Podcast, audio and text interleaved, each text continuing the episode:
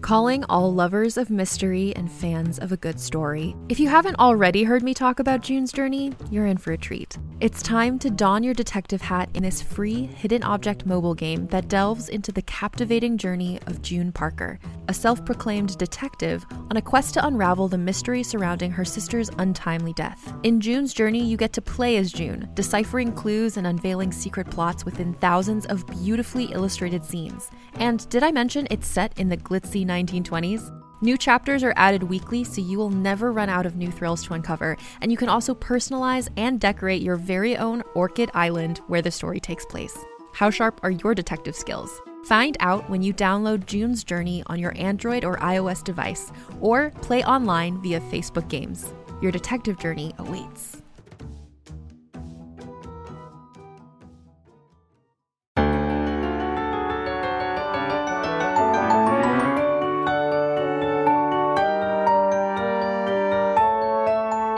Battleground Productions presents Brass, the audio series, episode 20 The End of the Affair. The year is 1885, but not one that would be familiar to you, for this is a world that differs in many ways from the one in our history books. For while civic unrest is a not entirely uncommon occurrence in the London we know, our own past does not feature such an unlikely sight as an armed battle being fought on a fashionable Mayfair street, pitting police against thuggish costermongers and corrupt constables. The chaos is terrific, but in the midst of it, the police sergeant and Ponder Wright connect. Sergeant, Mr. Wright? time to retreat. So glad to hear you say that, sir. Step lively, Sergeant. I've just been informed that a bomb is minutes away from dropping on this street by an airship. Good God! Men, double step! As the corps of battered policemen leave, in the stylish Mayfair home they have come in aid of, there is a gun battle going on, with the invaders attempting to charge the entry hall, only to be repelled by Lord Brass and his servants in the staircase hall, and Lady Brass and hers in the library. Madeline, Drake, you all right in there? All right. Running low on ammunition, however. For your. Webley, Have you looked in the desk? which drawer? Secret drawer under the topmost left one. Ah, thank you. Drake, are you there? Yes, sir. Oh, oh, you're here. Now I'm here, sir. Quite a talent you have, Drake. Yes, sir. During the last rush, Millicent was hit. I'm all right. It is a flesh wound. Went right through. Still, she needs looking after. And our nurse is in the library with Madeline. Time to fall back, sir. I don't see any other solution, Drake.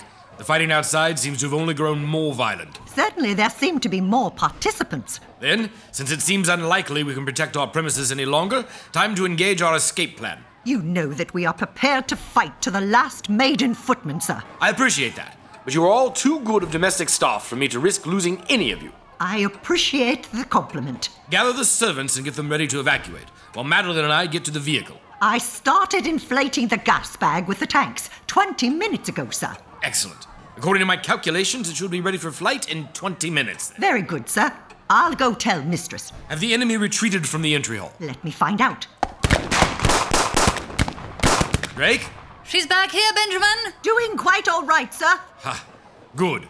Now, the rest of you, we're about to begin a tactical withdrawal. Covering fire on five. Right after this, fire into the hallway for 10 seconds on four, three, two, one.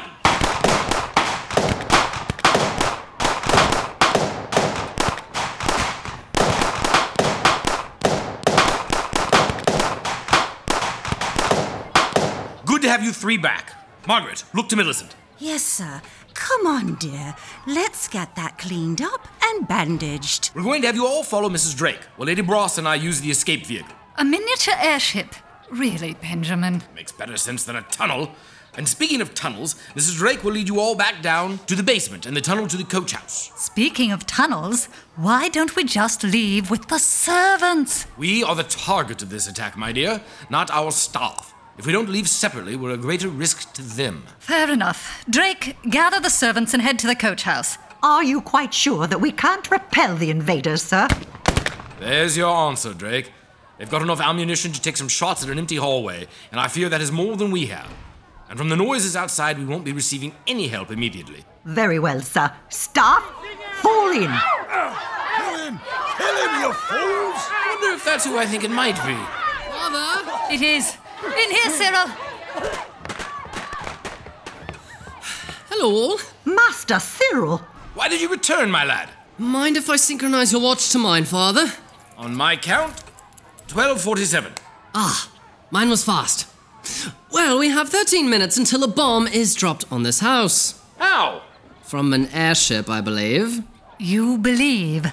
Told to me under interrogation from a reliable source. All right. The clock is ticking, everyone. Drake, take the servants down the. Back stairway down to the basement. Come along, all. Remember, we've walking wounded. Help Stevie and Millicent, but keep up your pace. If it's a bomb, you must get them Gate out. in the carriage house that leads to the back alley. We all know it, ma'am.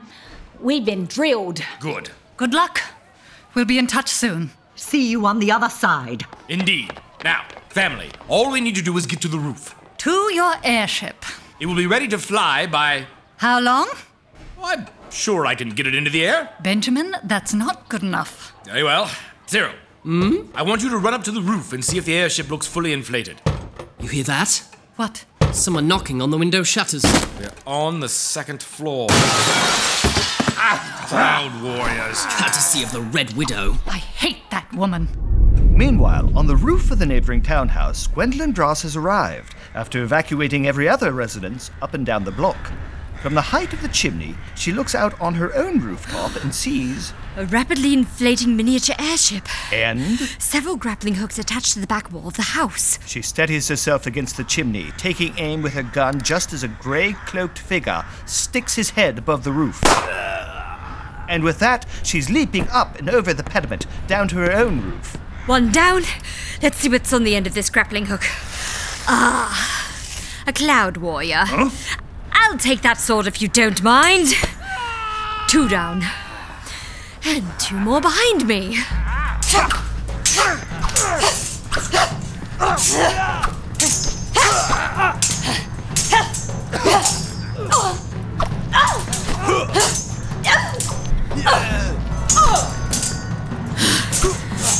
God! Fall, damn you!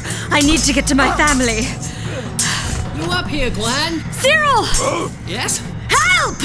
Oh! You there? The gentleman in the grey robes with the swords? Why would you big strong men give the girl all the fun? I'll take you both on with one hand held behind my back. Cyril? You see, your sword's against my little walking stick with one hand held behind my back. Cyril, can we both? Oh my! These gentlemen have katanas, Gwen. I noticed. They say it's the sharpest sword in the East. What do you think? Well, the one on the left just shaved the tip of my waistcoat, Oh my. which peeved me rather. I was fond of that waistcoat. Don't get angry, Cyril, and don't get showy. Have at you, gents! Cloud warriors. You had a spot of bother with your friends downstairs a few minutes ago. Cyril, keep them away from the airship. Doing my best, Gwen. Rubbish, you're being showy. Ah! Oh, Cyril. Never fear, Gwen. They missed me by a mile. It's not you I was worried about. Not me. End this. All right.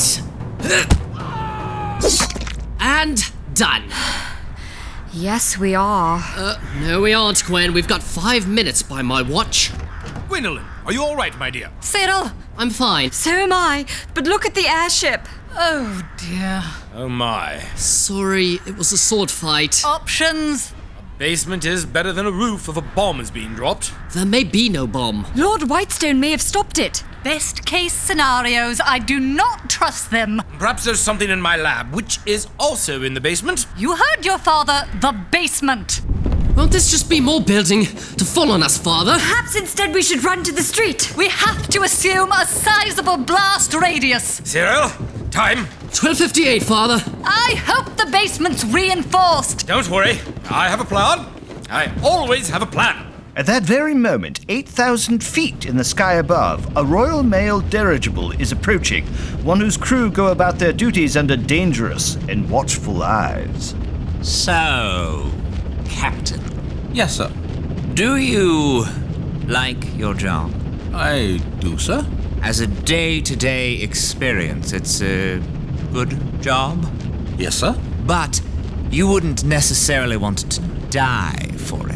Hmm, Not if I could help it, sir. I am so glad to hear that. And that's why you're going to do our job and drop the payload at the exact time and place that we tell you to do so. Sir, Our payload is mail. It is. And a bomb. We've added a bomb. Ray, it's coming up. You sure? Matches up with the map and everything. All right then. Fortunately, we only have to be so precise. It's a very big bomb. What's that noise? Answer. I have no idea, sir. Want me to go take a look? No, I need you here.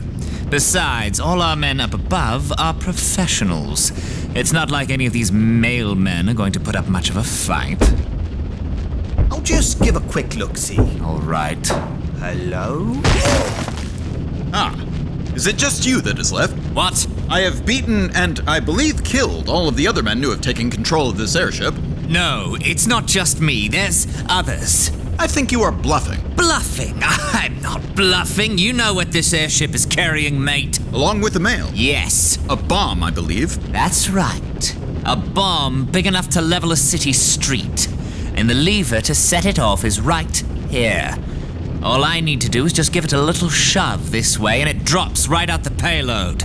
I see. And what can I do to stop you from giving that lever a shove? Promise me that you will let me go and not lay a hand upon me. To say that would be a lie. But still. No, but stills, that's it. Lever's pushed. No!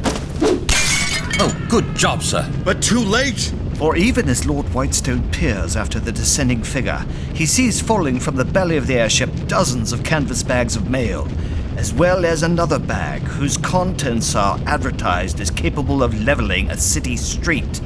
He watches it fall, and then with horror, a moment later, Oh What was that, sir? I think it was the Brass family.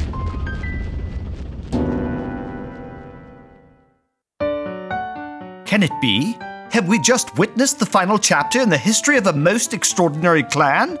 And if not, how could our friends have possibly survived, having a massive explosive dropped upon their heads from 8,000 feet? Were London, indeed the whole of England, now quailed beneath the ominous shadow of the Prime Minister? Join us for the answers next season, when we continue with our story of the first family of the realm, Brass. Brass is manufactured by Battleground Productions. For credits and more information on Brass, including our films and live stage shows, go to battlegroundproductions.org and find us on Facebook.